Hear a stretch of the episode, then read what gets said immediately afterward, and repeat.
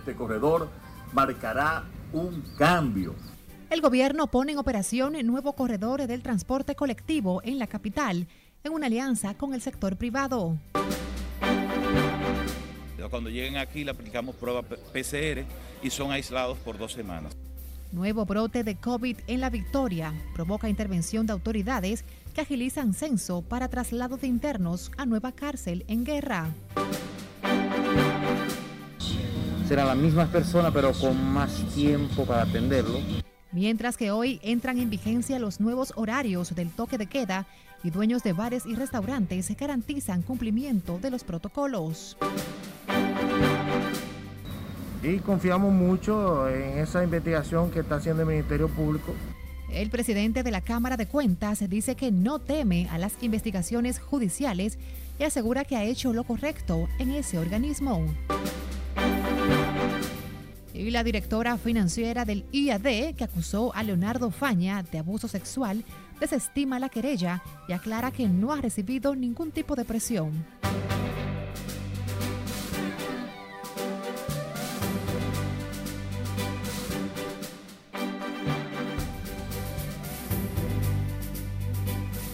tardes, miércoles 27 de enero. Un grato honor acompañarles en esta jornada informativa de Noticias RNN.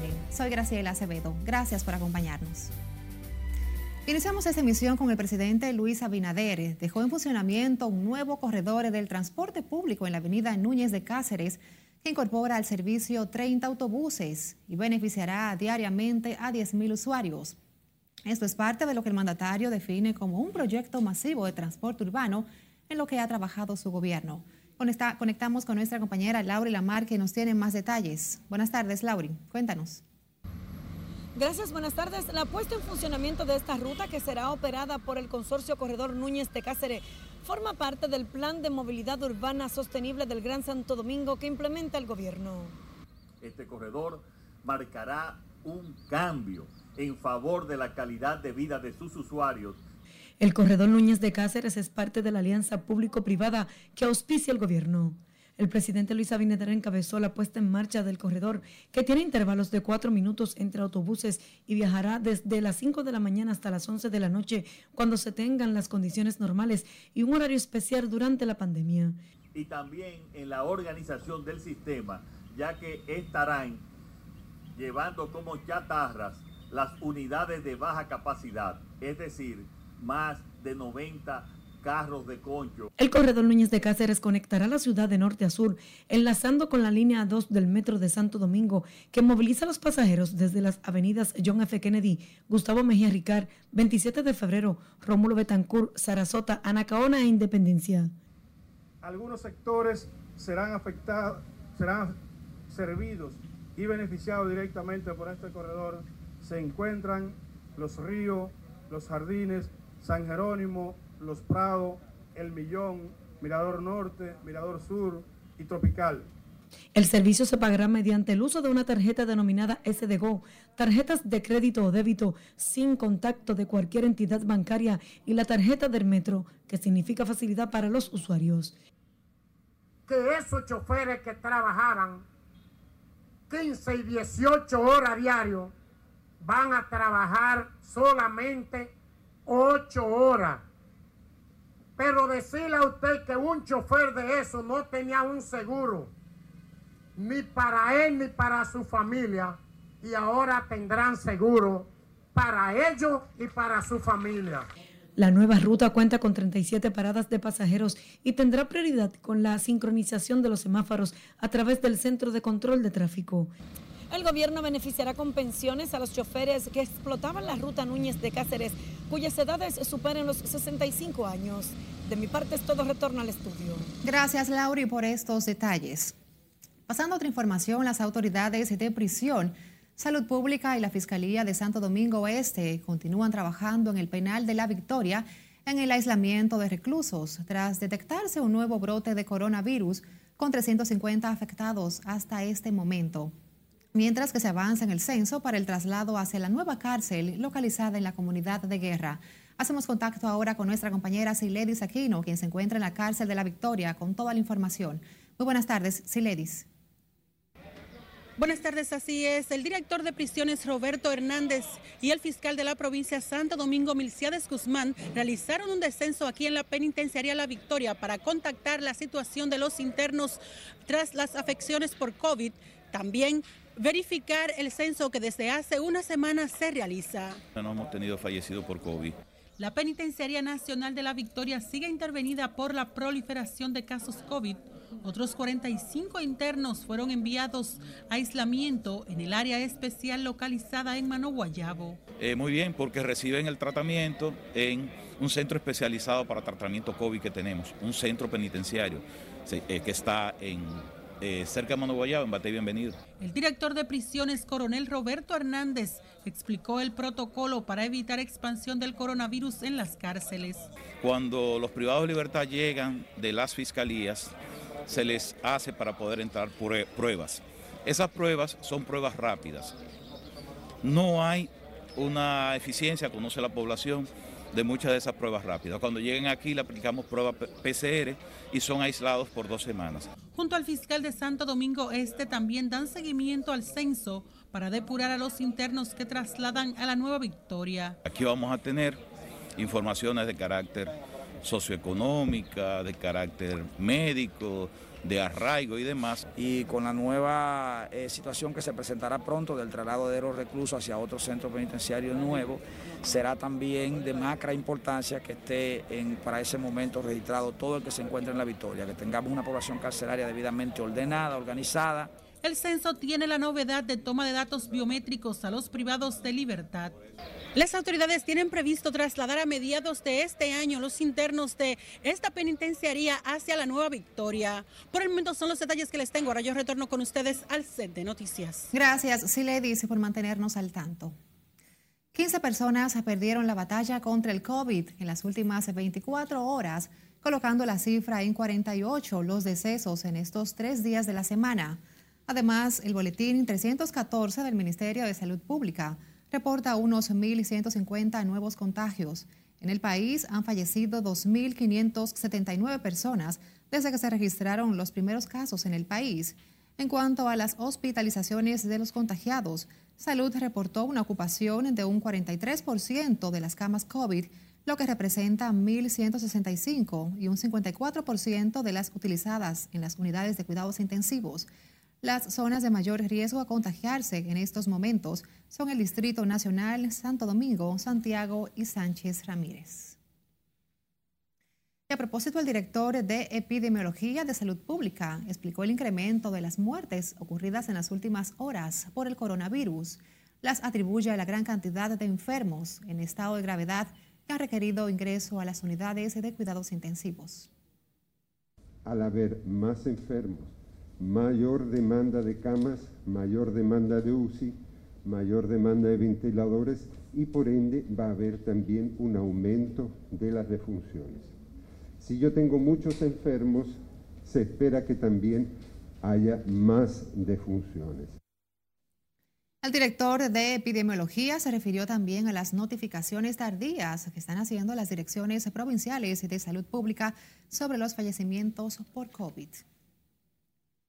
Mientras tanto, la cantidad de muertes registradas en las últimas horas por COVID-19 preocupa a legisladores de distintas bancadas. Nuestra compañera Margaret Ramírez, en directo desde el Congreso, tiene la propuesta que hacen estos congresistas. Muy buenas tardes, Margaret. Gracias, así es. Muy buenas tardes. La flexibilización de las medidas restrictivas llega en momento en el que se registra un aumento significativo de las muertes por COVID-19 llegando a alcanzar 48 en las últimas 72 horas. Que la población ha estado eh, incumpliendo con lo que son las medidas restrictivas. Para congresistas la situación es alarmante, tomando en cuenta el nivel de libertad que tendrá ahora la ciudadanía. Lo que estamos observando es lamentablemente una eh, situación que nos debe preocupar a todos como eh, como dirigente político, como funcionario del Estado. Cantidad que acabas de mencionar eh, se queda corta. Hay muchas personas falleciendo por múltiples razones y esa sintomatología muchas veces eh, no, se, no se sabe si es específicamente por COVID. Los legisladores consultados coinciden en la necesidad de abocarse a un pacto nacional en el que participen todos los sectores activos del país. De nada vale que las autoridades estén implementando medidas y que al final la ciudadanía no preste atención a las medidas, a las recomendaciones que se emanan para que se pueda controlar la situación. Claro, esa es una responsabilidad individual, porque también el que no se cuida lo ven en, cuidados intensivos, en una UCI. Entonces, aquí hay que cuidarse obligado. El nuevo horario a partir de este miércoles será de lunes a viernes de 7 de la noche a 5 de la mañana, con una gracia de libre tránsito hasta las 10, mientras los sábados y domingos será de 5 de la tarde a 5 de la mañana, con libre tránsito hasta las 8. Los diputados exhortan a la ciudadanía a acoger el llamado de las autoridades de salud y actuar con prudencia. Es todo lo que tengo por el momento. A retorno contigo al estudio. Gracias, Margaret Ramírez, por estos detalles. Y a propósito, diputados afectados por el COVID-19 ya se han ido reintegrando a sus labores tras recuperarse de la enfermedad. Aún no se ha dado a conocer el número exacto de legisladores afectados por el virus, pero siguen afectados Faustina Rafael Domínguez de Santiago, quien tuvo que ser intervenida y ya se encuentra fuera de peligro. También el legislador de la Fuerza del Pueblo, Tobías Crespo, quien está estable, aún ingresado en la Plaza de la Salud. Se han integrado a los trabajos legislativos Eugenio Cedeño del PRM e Idania Doñé del PLD. El presidente de la Cámara de Diputados aseguró que han tomado las medidas necesarias para evitar brotes en el Palacio Legislativo. Con casi 140 fallecidos por COVID en los últimos días, inicia hoy la flexibilidad en el horario del toque de queda, lo que valoran como un alivio propietarios de bares y restaurantes. José Tomás Paulino con la historia. Una primera medida de alivio que nos ayudará en dar un mejor servicio. A partir de hoy la industria gastronómica dispondrá de una mayor holgura para operar. Tenemos más espacio serán las mismas personas, pero con más tiempo para atenderlo. Se tendrá mucho más posibilidad de darle un servicio personalizado sin tener que estar abultados uno encima de otro. Fabricio recibe como un aliciente para bares y restaurantes poder operar hasta las 7 de la noche de lunes a viernes y hasta las 5 de la tarde sábados y domingos. Pero yo asumo y espero de que las cosas vayan nuevamente en marcha y podamos volver a contratar las personas que tenemos en casa. Consideran la flexibilidad en las medidas como un respiro al ecosistema gastronómico severamente golpeado por la pandemia. Están conscientes de la importancia de preservar los protocolos preventivos de contagios. Los bares y restaurantes han reducido a la mitad la disponibilidad de mesas y sillas, exigen uso de mascarillas y disponen de gel sanitizante. Algunos toman medidas adicionales. Ponemos que va a haber un poquito más de tranquilidad en, en los momentos de consumo, porque hasta ahora era como muy presionado los fines de semana. Prácticamente estábamos cerrados porque eh, vamos a poder tener más asistencia, aunque con, con mayor control, porque no queremos que mis empleados se me enfermen. También los clientes celebran la flexibilidad en las medidas restrictivas. Porque hay negocios que han estado al borde de desaparecer por falta de recursos, porque el recurso lo dan los que consumen. Y si el que consume está obligado a estar en la casa, no hay consumo. Propietarios y usuarios de los servicios coinciden en lo vital de tomar todas las medidas para que la flexibilidad no ponga en peligro la salud y la vida. José Tomás Paulino, RNN. El director ejecutivo de Educa, Darwin Caraballo, considera que se debe discutir la posibilidad de que los estudiantes vuelvan a las aulas en lugares con menos incidencias del COVID plantea un modelo híbrido de educación bajo protocolos establecidos y dijo que ha llegado el momento de analizar los efectos psicológicos que el encierro está provocando a los niños. Creemos que ahora que se ve ya una luz al final del camino con la llegada de la vacuna, eh, hay que diseñar una estrategia para estar listos de forma de que la presencialidad comience cuanto antes. Por ejemplo, priorizando en la lógica de vacunación a todo el personal docente y no docente vinculado al Ministerio de Educación. Darwin Caraballo, director ejecutivo de Educa, recordó que ya han entregado varias propuestas al gobierno para un modelo educativo semipresencial. Y ante el incremento de los casos positivos de coronavirus, el Ministerio de Salud Pública dispuso hoy pruebas a los miembros del Sindicato de Trabajadores de la Prensa en San Juan. Julio César Mateo nos cuenta. Según directivos del gremio, los comunicadores están en primera fila de peligro frente al COVID-19. Consideramos que es una actividad muy importante dirigida a prevenir, preservar y proteger a los miembros del Sindicato de Trabajadores de la Prensa. Destacan que la labor de informar mantiene a los profesionales de la comunicación en contacto con toda la población, lo que les convierte en vulnerables. Hay que enfrentar el mal y se está haciendo desde el Ministerio de Salud Pública. Es algo que la sociedad dominicana, como lo ha hecho el mundo, en sí los presidentes, los grandes gerentes, para saber que hay que limitar este problema, que no ha sido un problema creado aparentemente por algún humano. Además de los comunicadores sociales, las autoridades de salud pública dispusieron además la realización de pruebas a sus familiares. La República Dominicana y a la Dirección Provincial de Salud San Juan por esta primera jornada que estamos realizando de realización de pruebas de PCR para detectar el COVID-19. Como es sabido por ustedes, el país y el mundo ha afectado de una pandemia desde el mes de marzo. Según datos suministrados por Salud Pública, San Juan es la sexta provincia del país que presenta mayor número de contagiados de coronavirus. Ya que es un virus que está acabando con el mundo, esta pandemia, el coronavirus es una realidad para quien no lo entiende. En San Juan de la Maguana, Julio César Mateo, RNN. En tanto, el Frente de Enfermeras del Partido Revolucionario Moderno denunció exclusión y maltrato por parte de la Dirección de Enfermería del Ministerio de Salud Pública. La licenciada Sixta de la Cruz dijo que los nombramientos y designación de puestos se hacen por amiguismo y no por competencia. Logrando el objetivo, nuestro gobierno designó, designó a, la, a la licenciada Yolanda Saturia directora nacional de enfermería del Ministerio de Salud. Sin embargo, la licenciada Saturia no hizo el mismo mecanismo en el Hospital Maternidad Nuestra Señora de la Altagracia al colocar al frente de la gerencia una enfermera por amiguismo, a quienes coordinaron, quienes no coordinaron el frente de enfermería en el hospital.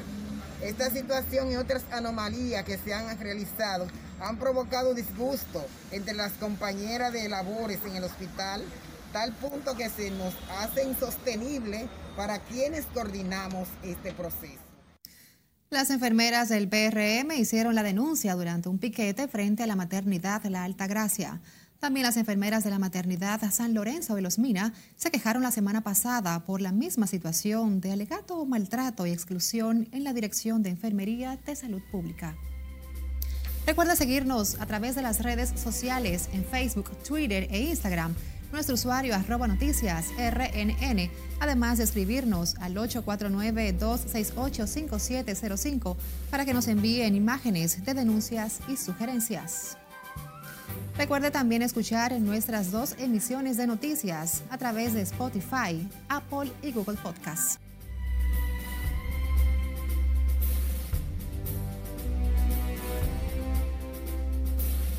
Gracias por mantener la sintonía. Un equipo internacional de tres expertos de la Organización Mundial de la Salud comienza este jueves en Wuhan su misión sobre el terreno para investigar el origen del coronavirus, una vez que concluya la preceptiva cuarentena de 14 días que pasan los investigadores en un hotel de la ciudad. Scarlett Buchardo nos pone al tanto en las internacionales. Muy buenas tardes, Scarlett. Así es, Graciela, buenas tardes. La misión puede ser clave para investigar de forma independiente cómo se originaron los primeros casos conocidos de COVID-19 que continúa asediando a la humanidad.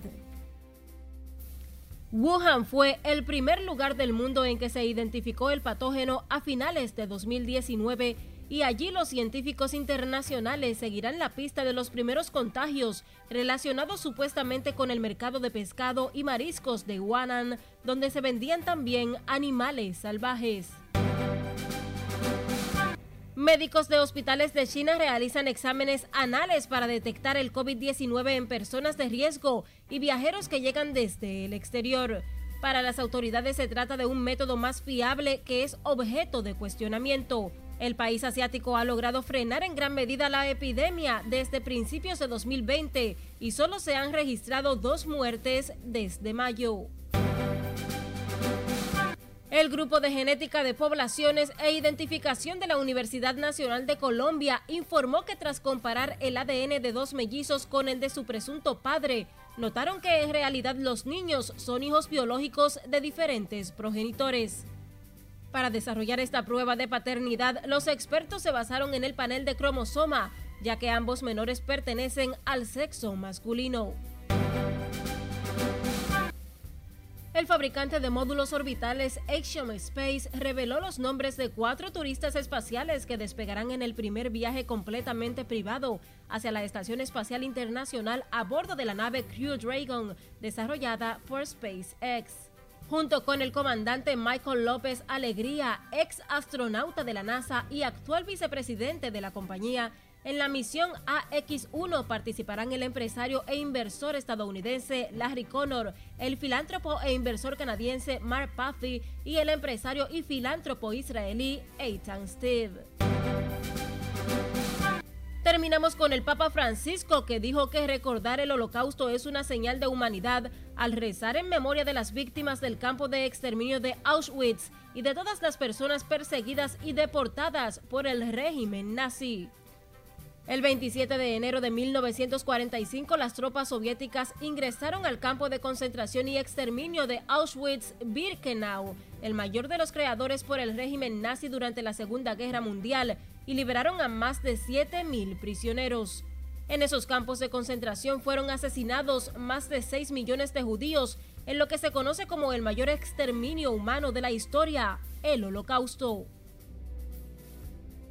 El Papa Francisco en el Día Internacional de Conmemoración de las Víctimas del Holocausto recordó cómo empezó lo que califica como el camino hacia la muerte, caracterizado por el exterminio y la brutalidad. Así anda el mundo, Graciela, en este miércoles. Una masacre que cobró tantas vidas, Scarlett. Lamentablemente. Gracias por compartirla. Otra información, el gobierno de Estados Unidos designó a Robert W. Thomas como su nuevo encargado de negocios en la República Dominicana. Thomas permanecerá a cargo de la misión diplomática hasta la designación de un nuevo embajador para la República Dominicana por parte del gobierno estadounidense.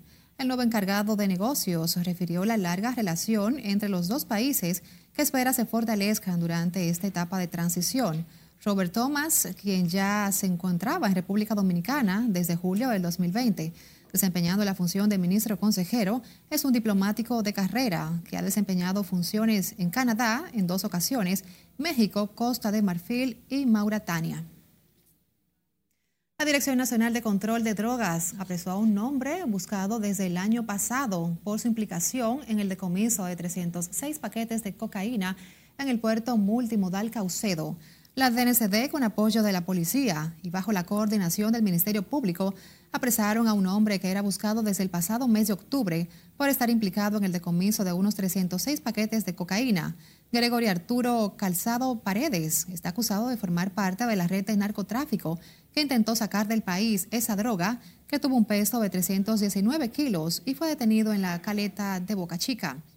Se recuerda que el pasado 17 de octubre, Agentes antinarcóticos y efectivos militares de inspección inspeccionaban las cargas que iban para Puerto Rico y Europa cuando detectaron el cargamento en una caleta improvisada en un camión tipo cabezote.